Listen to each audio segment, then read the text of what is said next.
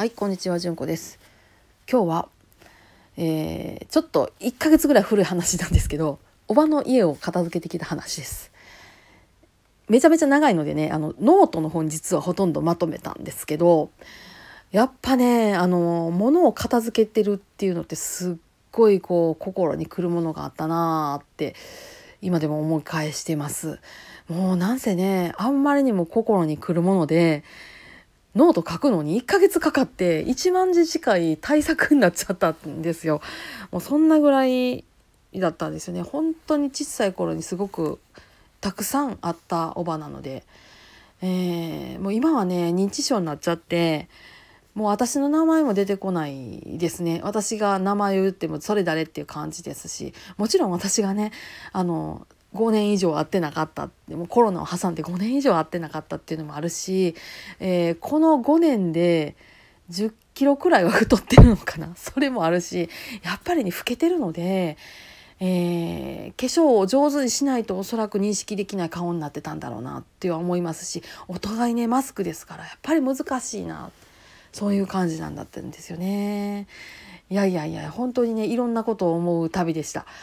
もうね人の荷物を片付けるだけでこんな長文が書けるのかっていう感じだったんで是非あのお読みいただければあ嬉しいです。はい、その中でですね一つ、えー、持って帰ってきたものがあります。それは折りたたみ傘なんですね。かなり古いもののようで、えー、雨の日に借りようと思ってもういただいてきて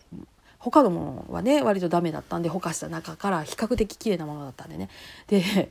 えー、よくよく見たらですねあのメーカーっぽい名前が書いてあるので「トンボ」って書いてあったんですよ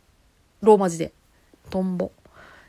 トンボって言って私の中にはトンボ鉛筆しかなかったんであれ鉛筆屋さんって傘作ってたんって思ったんですけどトンボ傘ってくぐったらメーカーさんが出てきて前原さんっていうとこのメーカーさんなんですけどそこに問い合わせたらおそらくうちのものですと。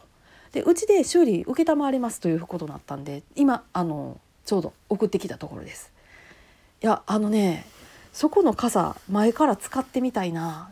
1本だけ買うとしたらそこのやつが買いたいなと思ってたんで、えー、嬉しいなご縁があったなっていうふうに思ったと同時にですねその傘の持ち手に彫ってあった名前それがおばちゃんの名前じゃなかったんですよ。おばちゃんじゃなくておばちゃんのおばちゃんの名前が彫ってあったんですよね。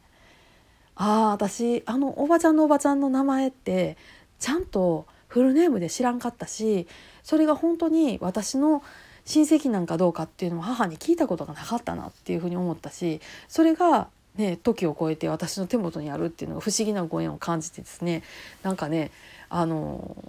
私ずっと生きてきて今本当にアラウンド50なんだなっていうなんか妙な妙にその自分が時間の流れの中に確かに存在してるっていう感じ、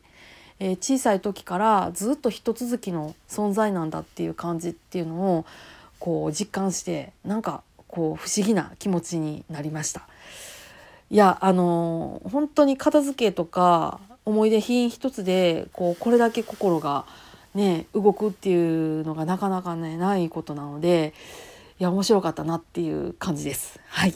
あのノートのね URL はかあの貼っときますね。またよかったら。よかったらご覧になってください。1万字近くある対策なんであのよかったらになります。はい。はい。そんな感じです。はい。